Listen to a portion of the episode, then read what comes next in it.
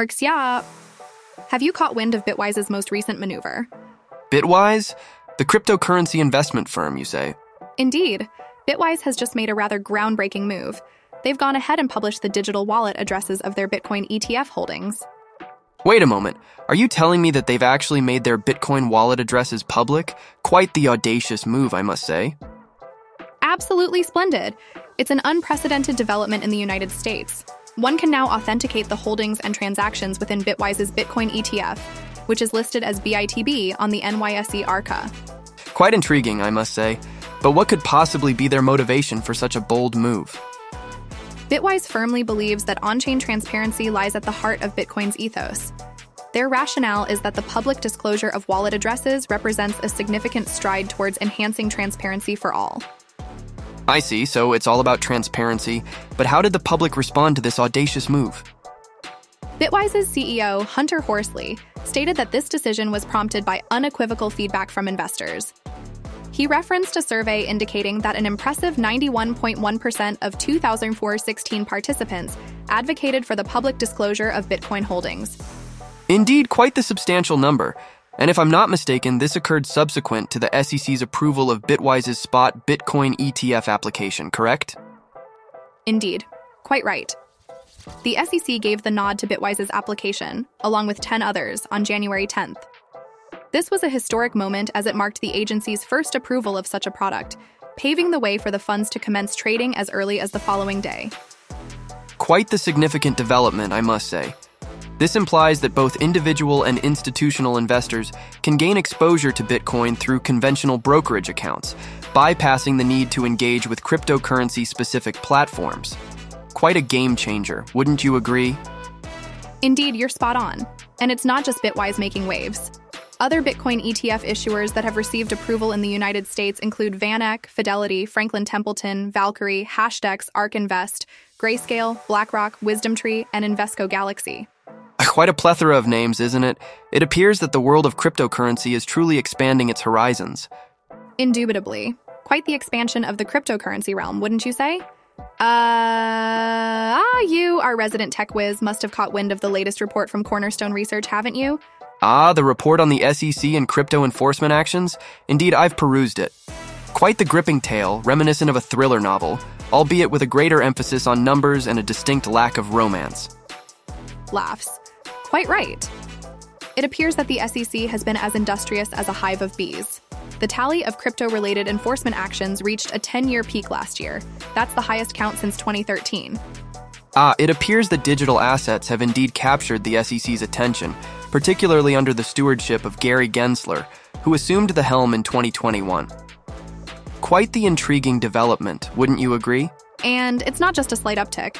The agency initiated 47 enforcement actions in 2023, which is nearly double the previous year's count. Quite the surge, wouldn't you say? Indeed, quite the intriguing fact. Did you know that the SEC categorizes all cryptocurrencies with the exception of Bitcoin as securities? This can be attributed to Gensler's approach, which has empowered the SEC to assert its authority over the digital asset market. That's quite the bold move, isn't it? It seems to have caused quite a stir, wouldn't you say? Absolutely, old chap. Gensler and the SEC have faced quite the backlash for their rather unconventional regulation by enforcement approach to the crypto industry.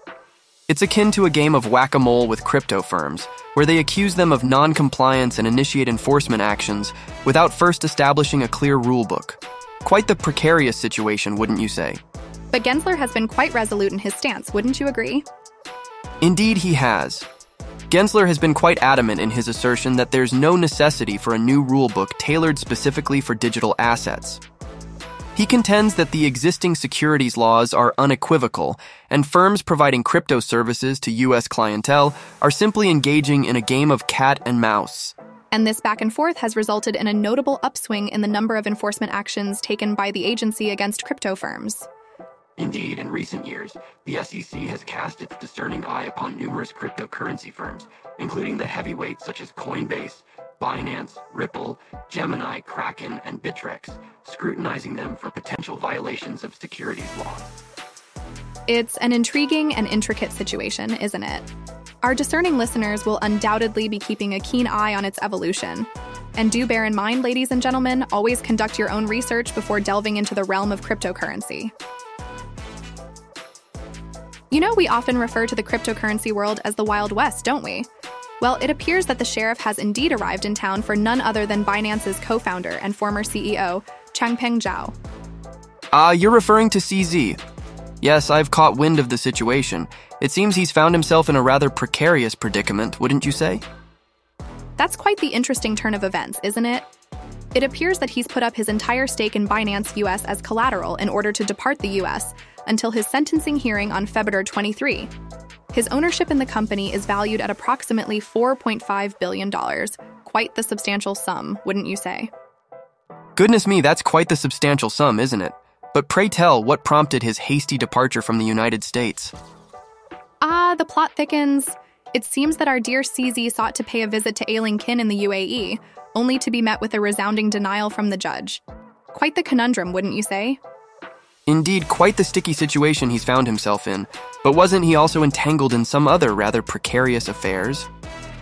Indeed, he relinquished his positions as Binance CEO and chairman of Binance US, subsequent to admitting guilt in contravening anti money laundering regulations and US sanctions. This was due to the facilitation of crypto transactions by terrorist groups on Binance.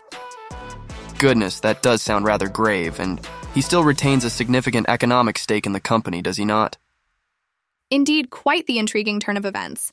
As part of the plea deal, he's been slapped with a hefty $50 million penalty and barred from meddling in Binance's affairs for a good three years. Indeed, I've heard that Binance has also consented to a staggering $4.3 billion fine, marking one of the most substantial corporate penalties in the annals of U.S. jurisprudence. This settlement pertains to charges of money laundering, unlicensed money transmitting business operations, and violations of sanctions. Quite the weighty sum, wouldn't you say? Indeed, it's a stark reminder that even in the realm of cryptocurrency, one cannot evade the long arm of the law quite the eye opener for those who fancy themselves above the law in the realm of cryptocurrency, wouldn't you say? Absolutely. And for our discerning listeners who may not be well versed in the terminology we've employed, crypto transactions pertain to financial dealings conducted using digital currencies, while anti money laundering requirements encompass the laws and regulations crafted to thwart individuals with nefarious intent, from camouflaging unlawfully acquired funds as legitimate income. Thank you for the elucidation. And do remember, dear listeners, should you have any queries regarding this or any other subject we broach, do not hesitate to get in touch. We are here to assist you in comprehending the intricate realms of finance and technology. Indeed. And with that, let's gracefully transition to our next captivating topic, shall we? Soderschreisch. Let's take a break from our usual digital currency banter, shall we? How about we turn our attention to the potential Britcoin being considered by the Bank of England and the UK Treasury? It's like a digital twist on the Great British Bake Off, isn't it? Ah, quite right. The Britcoin is certainly the talk of the town. The Bank of England and the UK Treasury have revealed that they are still deliberating on the prospect of introducing a digital pound. They insist that further examination is necessary. This update was part of their joint response to a consultation on the potential design of a central bank digital currency, which garnered over 50,000 pieces of feedback after being conducted last year. Goodness, that's an absolute deluge of feedback. It's as if they've polled the entire populace of a quaint little hamlet. So, when might we anticipate a definitive verdict on the matter? Ah, indeed, the final decision is slated for 2025 or 2026, and it's contingent upon the approval of the country's parliament. There are lingering concerns about user privacy and security surrounding the digital pound, both from the public and the banks. The legislation pertaining to the CBDC must ensure users' privacy and full control over their finances. Quite intriguing, isn't it? But what's the sentiment among the banks? Are they feeling as jittery as a cat in a room full of rocking chairs? Indeed, quite the concern among the commercial banks. During the consultation, they voiced their apprehensions about the potential for a bank run. Their plea to the authorities is to establish a lower limit for each holder, as higher limits could jeopardize financial stability. The fear is that customers collectively moving their funds into a state backed digital currency could pose a risk to the overall financial stability. An interesting point indeed. I wonder will the CBDC deposits accrue any interest, or are we looking at a situation akin to my standard savings account? Quite the revelation. The report indeed confirms that CBDC deposits will not yield any interest. However, it does assure that traditional cash will not be replaced by the CBDC, and its design will prioritize user privacy, with government agencies having no access to users' personal data. Quite the respectful approach, wouldn't you say? That's quite reassuring. But what about anonymity? Will the use of the digital pound provide a cloak of anonymity? Or will it be more like a reality TV show where everyone's privy to your financial affairs? Ah, not quite, old chap. The report explicitly mentioned that the use of the digital pound would not afford anonymity, as it is intended to aid law enforcement agencies in their noble pursuit of combating financial crime. Quite the balancing act, wouldn't you say? Ah, what lies on the horizon for the digital pound endeavor? It's almost akin to the anticipation of the next season of our beloved show, isn't it? Absolutely. The Digital Pound project, delving into the feasibility of a CBDC, is currently in the design phase. Following this, the nation's financial regulators will determine whether to issue a CBDC. Should they opt to proceed, they will then establish a timetable for consultation on legislation and the subsequent launch. Certainly a space worth keeping an eye on. Many thanks for the update. And to our esteemed listeners, do stay tuned for further enthralling developments in the realm of digital currencies. Let's transport ourselves to South Korea, shall we? There's quite the spicy drama unfolding in the world of cryptocurrency that is bound to pique your interest. Ah, uh, you know I simply can't resist a juicy tech scandal. Pray do tell, what's the latest scoop? Ah, the plot thickens. A local crypto lending platform by the name of Delio and a crypto investment firm, Haru Invest, are at the center of quite the spicy drama. South Korean prosecutors have gone so far as to issue an arrest warrant for a key person of interest on charges of fraud and breach of trust. Quite the scandal, wouldn't you say? Indeed, quite the scandal unfolding in the world of cryptocurrency. Pray do share the intriguing backstory with us, won't you? Quite the tumultuous turn of events, wouldn't you say? Delio found itself in a bit of a pickle last year and decided to suspend user withdrawals, citing market volatility and some hitches over at Haru Invest, their associate. And wouldn't you know it, Haru Invest followed suit by halting deposits and withdrawals just a day after Delio. Quite the synchronized dance, I must say.